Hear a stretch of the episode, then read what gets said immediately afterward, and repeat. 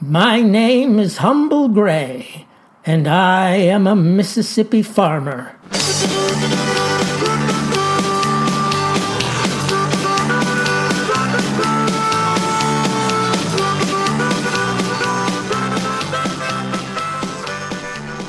Our great President Donald J. Trump has been accused of being anti science.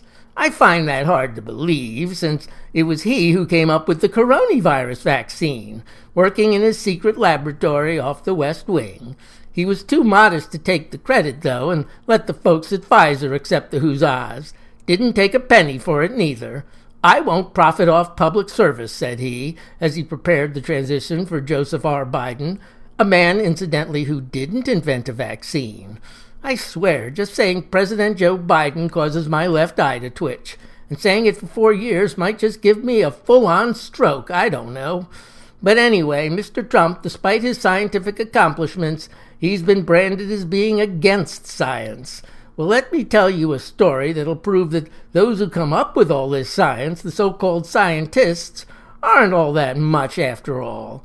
When it comes to vital discoveries, they can be as wrong as any no account drunk with a third grade education. Now, this incident, it happened just a year ago last spring when yours truly was out plowing a hundred acre sorghum field. Now, I like sorghum because it resists drought and heat. It's not like corn. It don't act like a ballroom debutante demanding 600,000 gallons of water per acre on a dryland farm. I don't mind saying, in fact, that its resilience is almost inspiring. There is one thing, though. You, you're going to raise it, you got to make sure you get rid of all the weeds in your fields or your plants will get strangled. Yes, indeed. Thus I hooked up my mold board and set to plowing, so as my seedlings could thrive in pristine soil. Despite the import of my task, however, I was in high spirits that morning. Couldn't help it, because, well, because the air was temperate and clear, and all of nature seemed to be greeting Farmer Gray with bird song and chipmunk chatter. It was the sort of day where I truly felt at one with my tractor. At least for a bit, because fifteen minutes in I was snatched from my reverie. Snatched, I say, when I hit something so big and hard I was nearly knocked from my seat. As I climbed down, I expected to find that my blade had struck a sizable boulder.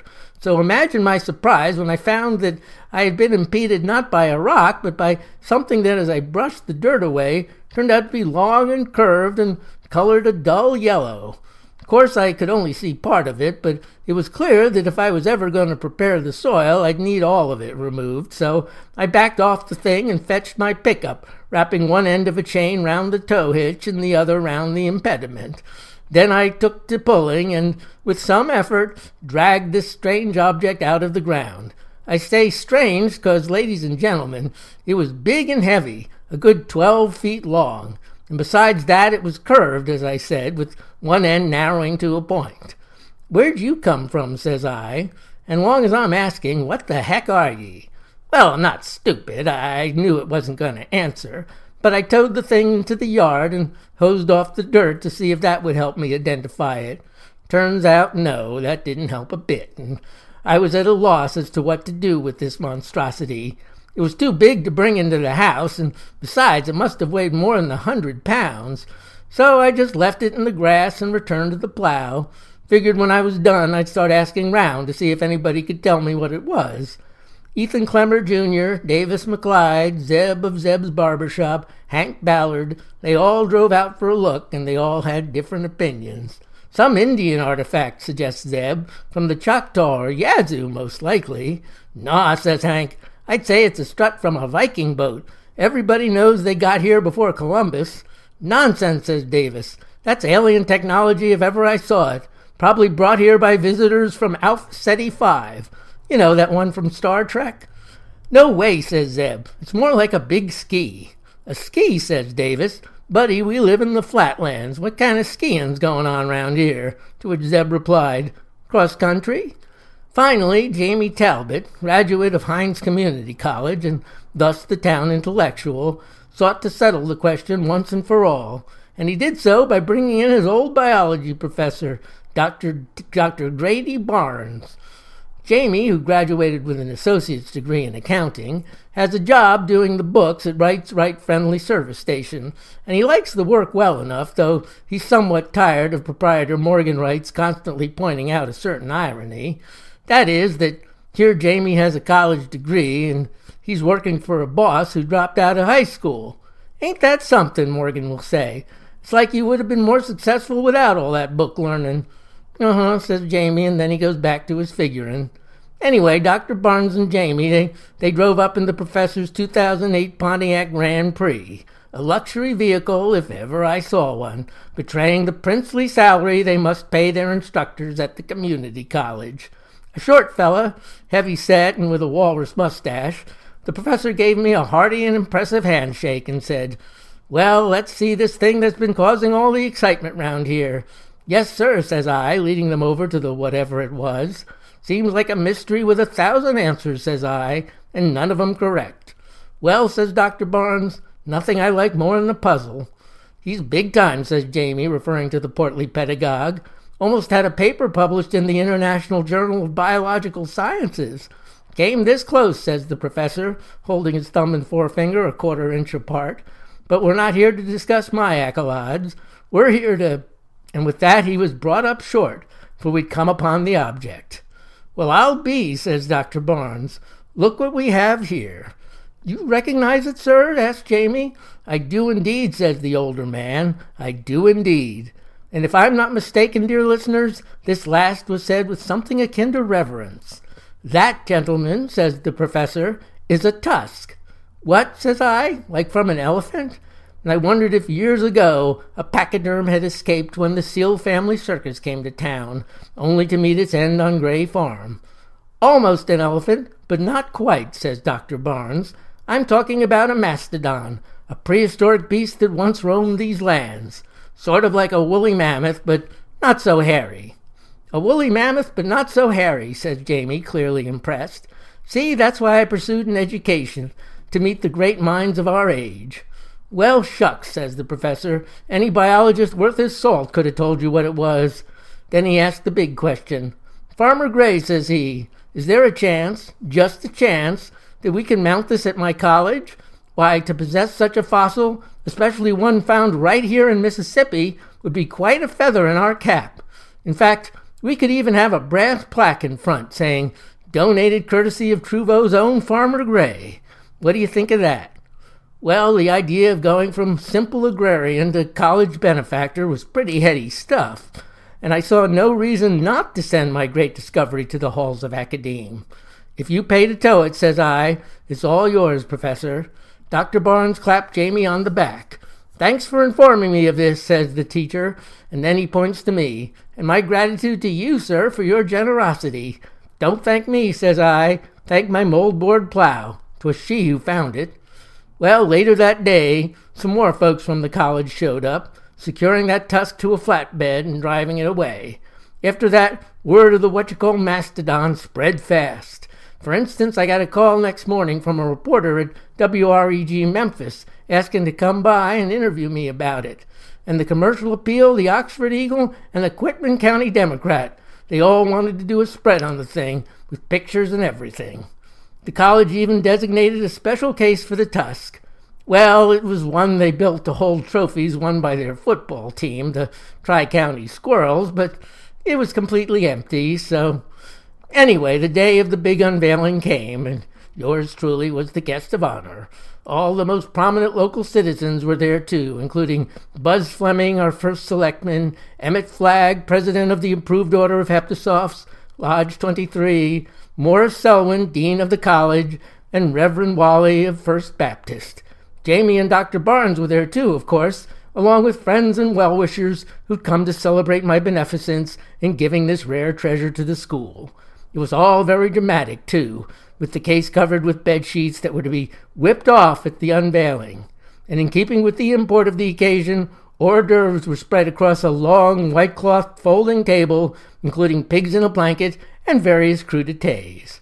Red and white wine flowed as well, though I did not imbibe, for the bottles belonged to a California brand, and I will not support a liberal communist state. Davis McLeod had no such compunctions, though, for he had, by twenty minutes in, consumed enough alcohol to render him somewhat more loquacious than usual. You're a credit to the community, he slurred, throwing his arm round my shoulder. But you know what I thought when I saw that long curved thing on your lawn? You know what I thought? Uh, no, Davis, says I. What did you think? Peyronie's disease, says he. You know what that is, Peyronie's disease? No, I replied. I don't reckon I do.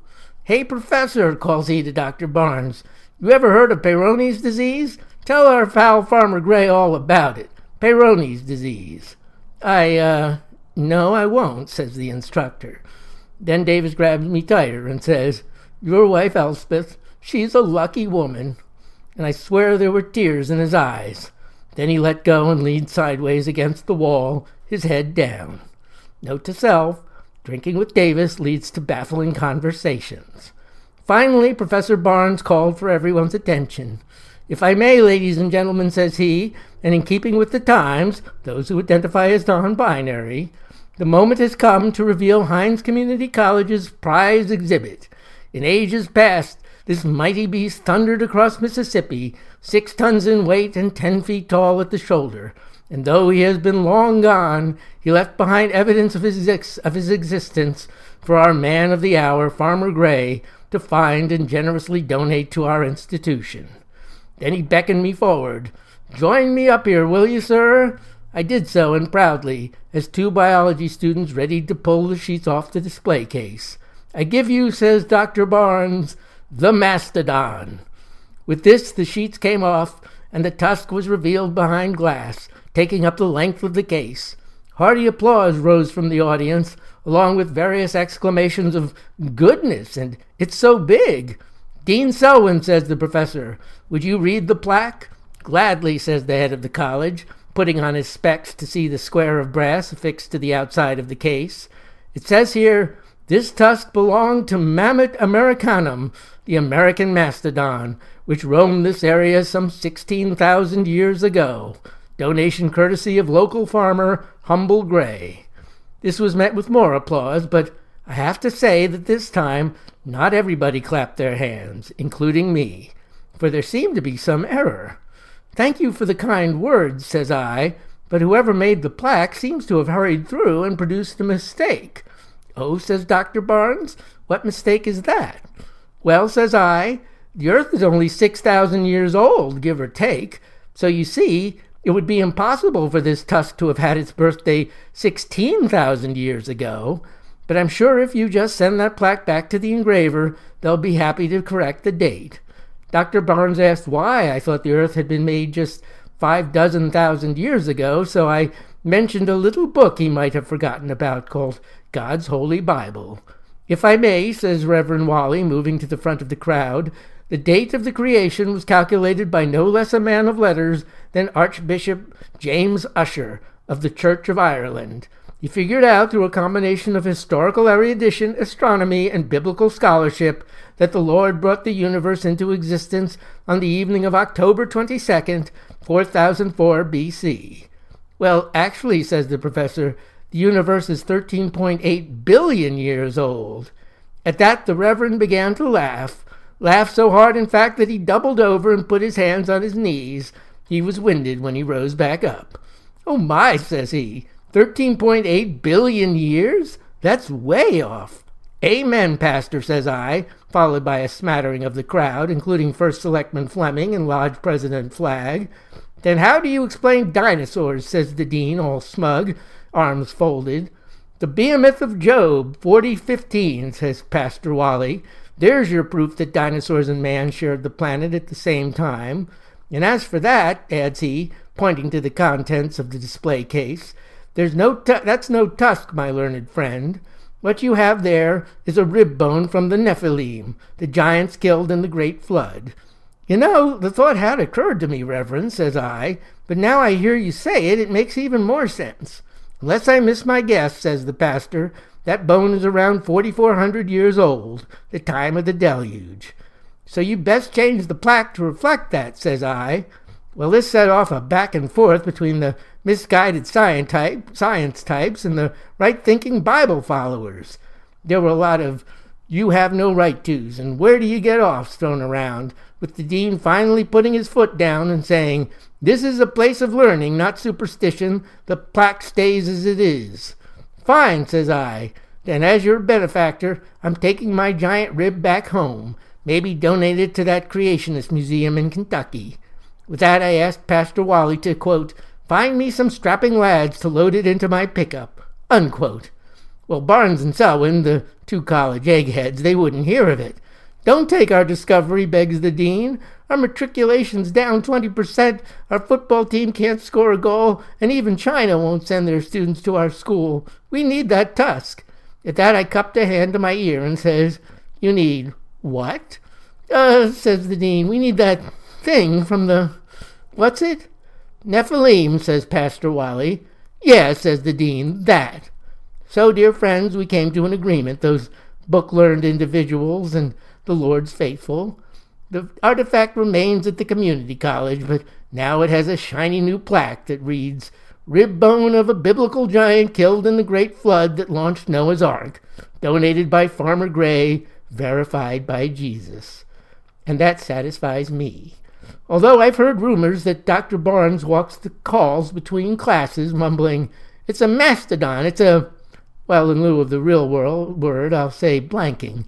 It's a blanking mastodon. I guess he just has a hard time accepting God's truth. But it's like I said at the beginning those scientists, they ain't all that. No, sir. Play me out, Zeke.